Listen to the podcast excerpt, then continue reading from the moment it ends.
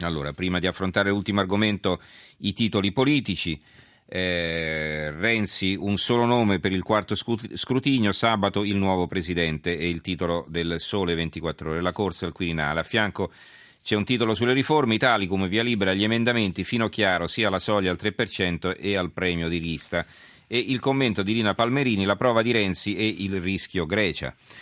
Eh, il giorno eh, Colle il favorito e Veltroni. Il giorno si sbilancia in questo senso, area d'intesa nel PD, la minoranza nome che unisce Berlusconi non dice no. Renzi scheda bianca fino a venerdì, nuovo, nove parlamentari mollano Grillo. Libero, incontro tra Renzi e Berlusconi, oggi si decide chi va sul colle, oggi si intende eh, martedì, quindi in mattinata. Il Premier vuole eleggere il Presidente sabato alla quarta votazione, cosa fattibile solo con i voti del patto del Nazareno. Se salta l'intesa può succedere di tutto, fuoco di sbarramento su Amato e Casini. Ma l'alternativa è peggiore, Prodi, l'uomo che ci ha venduto all'Unione Europea.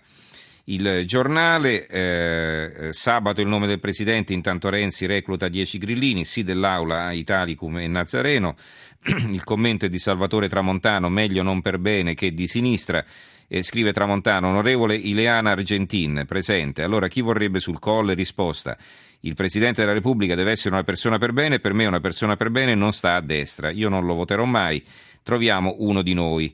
Sgradevole, ma l'onorevole Argentina ha il pregio di dire la verità su quello che nel PD tutti pensano e teorizzano. Altro che patto del Nazareno, Renzi potrebbe dire, come ha detto, che questo è il pensiero di una singola parlamentare, una sola veltroniana, veltroniana appunto, neppure civatiana, ma sbaglia. Molti nel suo partito sono malati dello stesso virus, solo che si sono fatti furbi e certe cose le dicono solo in terrazza dopo un bel bicchiere di vino con gli amici. Insomma, si va a votare il nuovo presidente con il solito spirito apocalittico, quello che divide i buoni dai cattivi, e i buoni naturalmente sono sempre loro. La razza superiore sono cresciuti così e ormai non li cambi più. Non ti dicono nome, ma al momento giusto sono pronti a gridare chi non voterebbero mai.